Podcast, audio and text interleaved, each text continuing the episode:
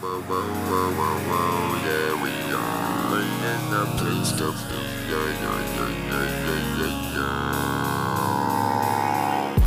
豊かな大人の音楽談話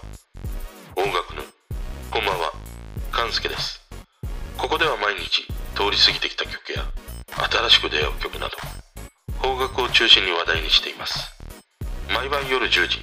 トークをアップしているので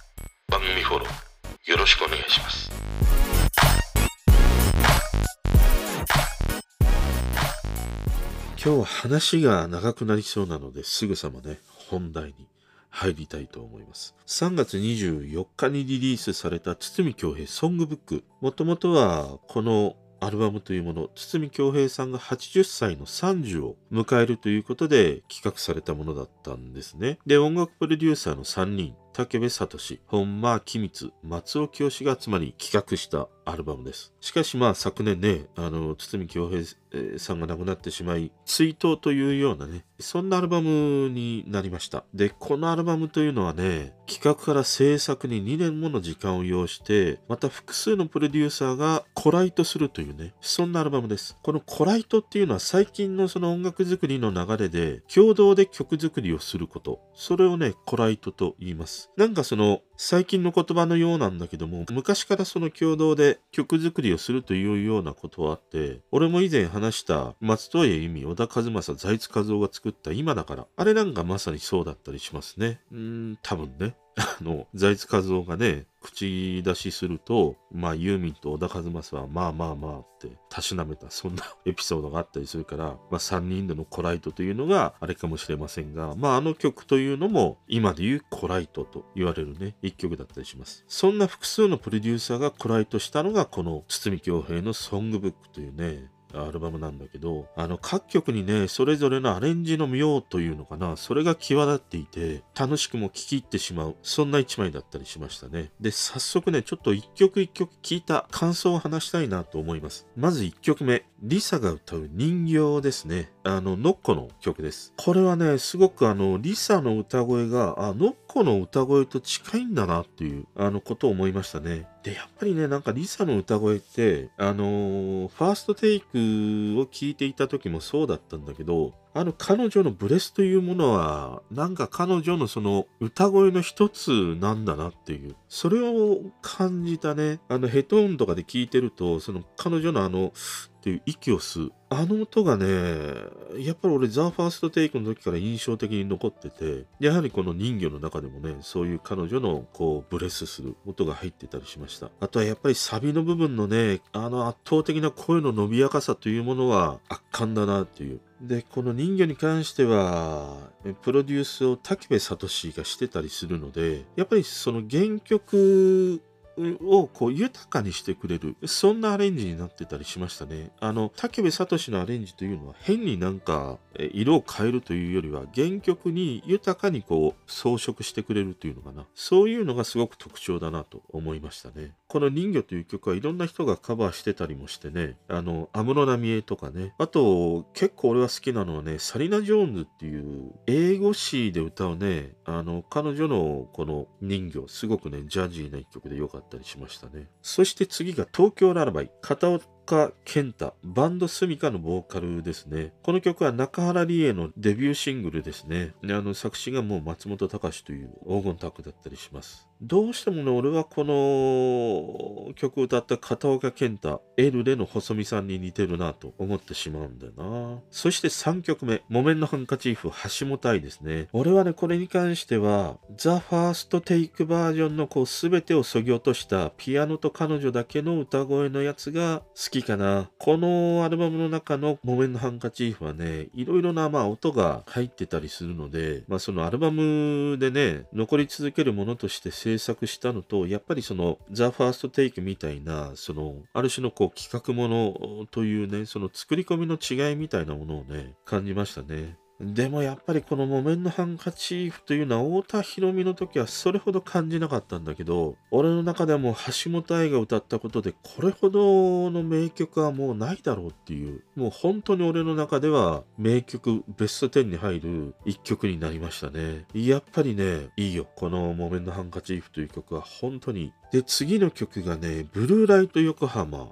アイナ・ジ・エンドですね。この曲は石田あゆみの代表曲で、累計セールスも150万枚を言ってたというね、もう大ヒット曲だったりします。この曲を作詞したのが橋本淳という人で、この人はあの、甘色の乙女、甘色のっていう、あの作詞だったりとか、あとブルーシャトーっていうね、曲も作詞してるんだけど、なんかその色にちなんだヒット曲の多い作詞家なんだなっていう、なんかそんな印象を持ちましたね。で、俺は今回この堤恭平のトリビュートアルバムが出る時に、実は一番楽しみにしてたのがこのアイナ・ジ・エンドが歌うブルーライト横浜だったたんだよね。すごく彼女のあの声質とブルーライト横浜のあのなんかブルージーな感じというのかな。いや、それがすごいぴったり合うなというふうに思って楽しみにしてたんだよね。でもね、聞いてみるとね、ちょっとこれは、あの、こ子供すぎるなというか、あの、あえてね、言ってしまうと、ちょ、ちょっとチープな感じがしてしまったわな。あの、要所要所にパチンという音が入るんだよ。あれがなんか、俺が子供の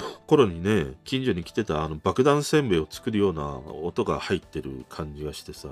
ちょっとかなという。俺はそんな印象でしたね。もっとなんかすげえブルージーで、あのアイナの歌声でやったのであれば、また違った世界観を蒸してくれたんじゃないかなと。そんな風に思った一曲でしたね。そして次がね、生田絵梨花が歌った卒業、斎藤由貴の曲ですね。もうこの曲はあの黄金タック松本隆しかもアレンジが武部聡でした。そしてね、再びこの曲は武部聡自らがリアレンジするというね、面白い試みをしたね、一曲でした。で、この曲を歌った生田絵梨花、彼女は乃木坂46にね、所属している子で、あの、よく歌番組でね、ミュージカル系の曲を歌う姿というのが毎回あるんだけど、あんまり俺歌番組でそのミュージカルの歌って全く興味がないので、彼女が出ていても彼女の歌声って真剣に聞いたことってほとんどなかったんだよね。でも今回ね、この生田絵梨花が歌う卒業を聞いてみて、いや、すごくいいなっていう。あの、斎藤由貴とはまた違った儚さがあるんだよね。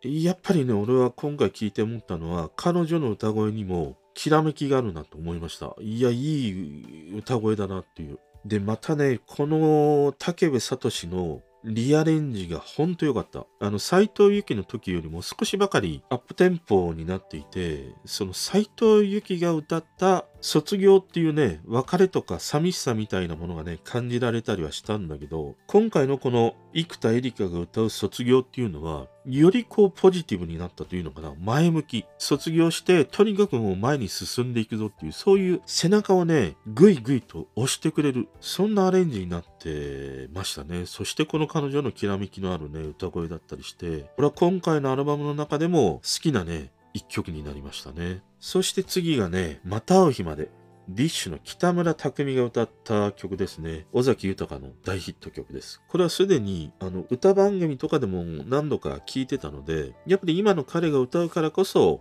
10、20代ぐらいの人がね、まっさらな新鮮な曲として聴けるんじゃないかなっていう。で、その時にこの曲の歌詞やメロディー、共にその余白の多さみたいなものがきっと新鮮に映るんだろうなっていう、そんな一曲だったりしましたね。そしてね、ミワが歌ったサザエさん。もうサザエさんだよ。これね、今回のアルバムの中では、もうナンバーワンに良かったですね。いや、本当に良かった。あの、ミワの歌声、そしてアレンジ。このアレンジをしたのが、あの、カンジャムにもよく出演しているね、本間昭光、あのー、がしてます。で、山下のタッツさんも敬愛しているね、音の壁を生み出したと言われた、フィル・スペクターのようなね、あの分厚いサウンドになってたりするんだよね。で、このサザエさんに関しては、その原曲の良さは超えられないだろうという、まあそういう思いもあって、ならばもういっそのこと楽しんでしまえということでね、かなりチャレンジングな一曲に仕上げたと、この本間さんもね、話してたりしましたね。しかしね、これは本当にいい。あの、改めてね、このサザエさんの曲聴いてみると、もうアンパンマンのマーチにも似たさ、奥深いんだよね。その歌われている歌詞の内容というのがね。あの3番まではさ、今日もいい天気って歌うんだけど、4番目の歌詞の最後はさ、明日もいい天気って終わるんだよ。ここにさ、あの日曜日の6時半というね、もう明日から仕事だって一番憂鬱になる時間。そこに希望を持たせてくれるというかな、明日から1週間始まるんだけど、きっと仕事で憂鬱だけども、いい日になるよ、いいことがあるよっていう、そういう言葉をかけてくれる歌詞がね、歌われているという、もう本当に優しい一曲なんだなって。思いましたね。今回のアルバムの中では本当に良かったこのミワが歌ったサザエさん。これはぜひね、多くの人になんか聴いてほしいなと思う一曲だったりしましたね。で、次がね、見せられて、セリナ、カレン、フロム、リトルグリーンモンスターということですね。これ、初めこの曲を歌う人を見たときに、リトグリのカレンという女の子と、あの、元 SDN48 のさ、セリナが歌うんかなと思ったんだよ。いや、またすげえ人を、あの、持ってきたなと思って、あの彼女の声の大ギャップをね、あえて持ってきたんかなっていう。いや、なかなかにチャレンジャーだよなと思ったんだけど、全く違いましたね。あの、二人ともリトグリの女の子ですね。俺はちょっと名前と顔が一致しないんだけども、並びで言うと、セリナはセンターで歌う彼女ですね。で、カレンは一番左側で歌う彼女ですね。ちなみにあのセリナは現在体調を崩してね、休養中だったりするという。まあジュディ・オングのね、ねっとりとした色気からブラックミュージック風にこうアレンジされているというのかな。エキゾチックななんか一曲になっていてね、ハンドクラップとか手拍子も入っていてね、もう全くあのジュディ・オングが歌うあのなんか妖艶さというのかな。あれとはまた全然ちょっと違ったね、一曲に仕上がってました。そして次がね、シンデレラ・ハネムーン、人とようですね。岩崎宏美、ウィズ・コロッケとしてね、多くの人が知る一曲ですね。あの、この曲が流れると、客席からさ、笑いが起こるっていうことで、当時、あの、岩崎宏美はね、もうこの曲はコロッケにあげましたっていうね、なんかダブルミーニングを含んだかのようなね、含んでんか含んでないかわかんないけども、まあそんなことを言ってましたね。で、俺もこの曲、子供の頃に聴いていた時っていうのは何とも思わなかったんだけど、この曲っていうのは不倫を思わせる一曲で、それをさ、不倫の曲を歌わせたら、どうかな、ジュジュか人とようかっていう俺の中ではね、あるんだけど、あの人とようがこのシンデレラハネムーンを歌うわけだからね、もうがっつり仕上がってました。あの、この曲に関してはね、もう人とようの曲と言ってもいいような、ジャジーな曲に仕上がってたりしましたね。で、この曲アレンジしたのは小西康晴、あの、ピッチカード5のね、彼です。俺はね、このシンデレラ・ハネムーン人とよやっぱりこのアルバムの中で、まあ、ミワのサザエさんと、あとこの生田絵梨花の卒業に並ぶ好きなね、一曲になりました。そして次がさらば恋人。松田信輝チューブですね。まあ、堤京平さんもね、自分が作曲した曲の中でベスト3に挙げたという一曲ですね。俺ももう大好きな一曲です。で、今回ね、驚いたのが、この前田信輝の歌声が堺正明の声とすごい似てるんだなっていう、あの、全く違和感なくね、聞きましたね。だからこれはあのー、先に挙げたあの、リサが歌った人魚、あれものこの歌声と似てるなと思って、この曲もやっぱり同様にね、ね前田信輝の声が堺チェンチェに似てるなという歌声だったりしましたね。やっぱりね、この曲というのはもうどこまで行ってもいい曲ですね。そして次がね、ドラマティックレイン、ジュジュですね。稲垣潤一の曲で、あの、イントロが雨の音から入るんだけど、いいですね、これがね。あの、アレンジとしては、俺が感じたのは、その、よりこう、歌謡曲に近づけたのかなという、そんな印象の一曲だったりしました。で、今更知ったんだけど、この曲の作詞は秋元康だったんですね。で、原曲アレンジしていたのは、ウインクとかキンキキッズの楽曲を数多くね、アレンジした船山元樹だったりしましたね。ちなみにこの曲のアレンジは武部聡がしてたりします。そしてラスト、君だけに筋肉モンスター西川貴教ですね。少年隊の楽曲。これはね、多分あの、オーケストラをバックに歌っているように思うんだけど、もう別物の君だけになってますね。その、君というたった一人に向けられたものではなくて、聞いている人たち。もうタチというね、群衆に向けて歌っているかのような、もうそのオーケストラ感っていうのかな、オペラ感っていうのかな、そんなね、ものを感じる一曲になってたりしました。で、今回このアルバムを聴いて改めてね、堤京平さんの凄さというものを体感したし、堤京平さんはね、生前その上を向いて歩こう。あれにはかなわないなっていうふうに話していたということなんだよね。でもね、その超えた超えないっていうのはまあ聞いている人がね、主観で自由に受け止めていいと思思うんだけど、俺の中ではね、上を向いて歩こうと同じぐらい素晴らしい楽曲、しかもさ、数多く世に送り出してきた作曲家だなって、心底ね、この音楽の話をするようになってから、なおさらそれをね、感じてたりしますね。まあ、今回のこの堤京平ソングブック、ぜひね、機会があれば一度聴いてみてほしい、そんな一枚になってたりしました。それでは。聞いてくれてる人とつながりたいから、番組フォローされたら嬉しいし、Twitter もフォローしてほしい。俺の知らない曲とか教えてもらいたいな。今日も聴いてくれてありがとう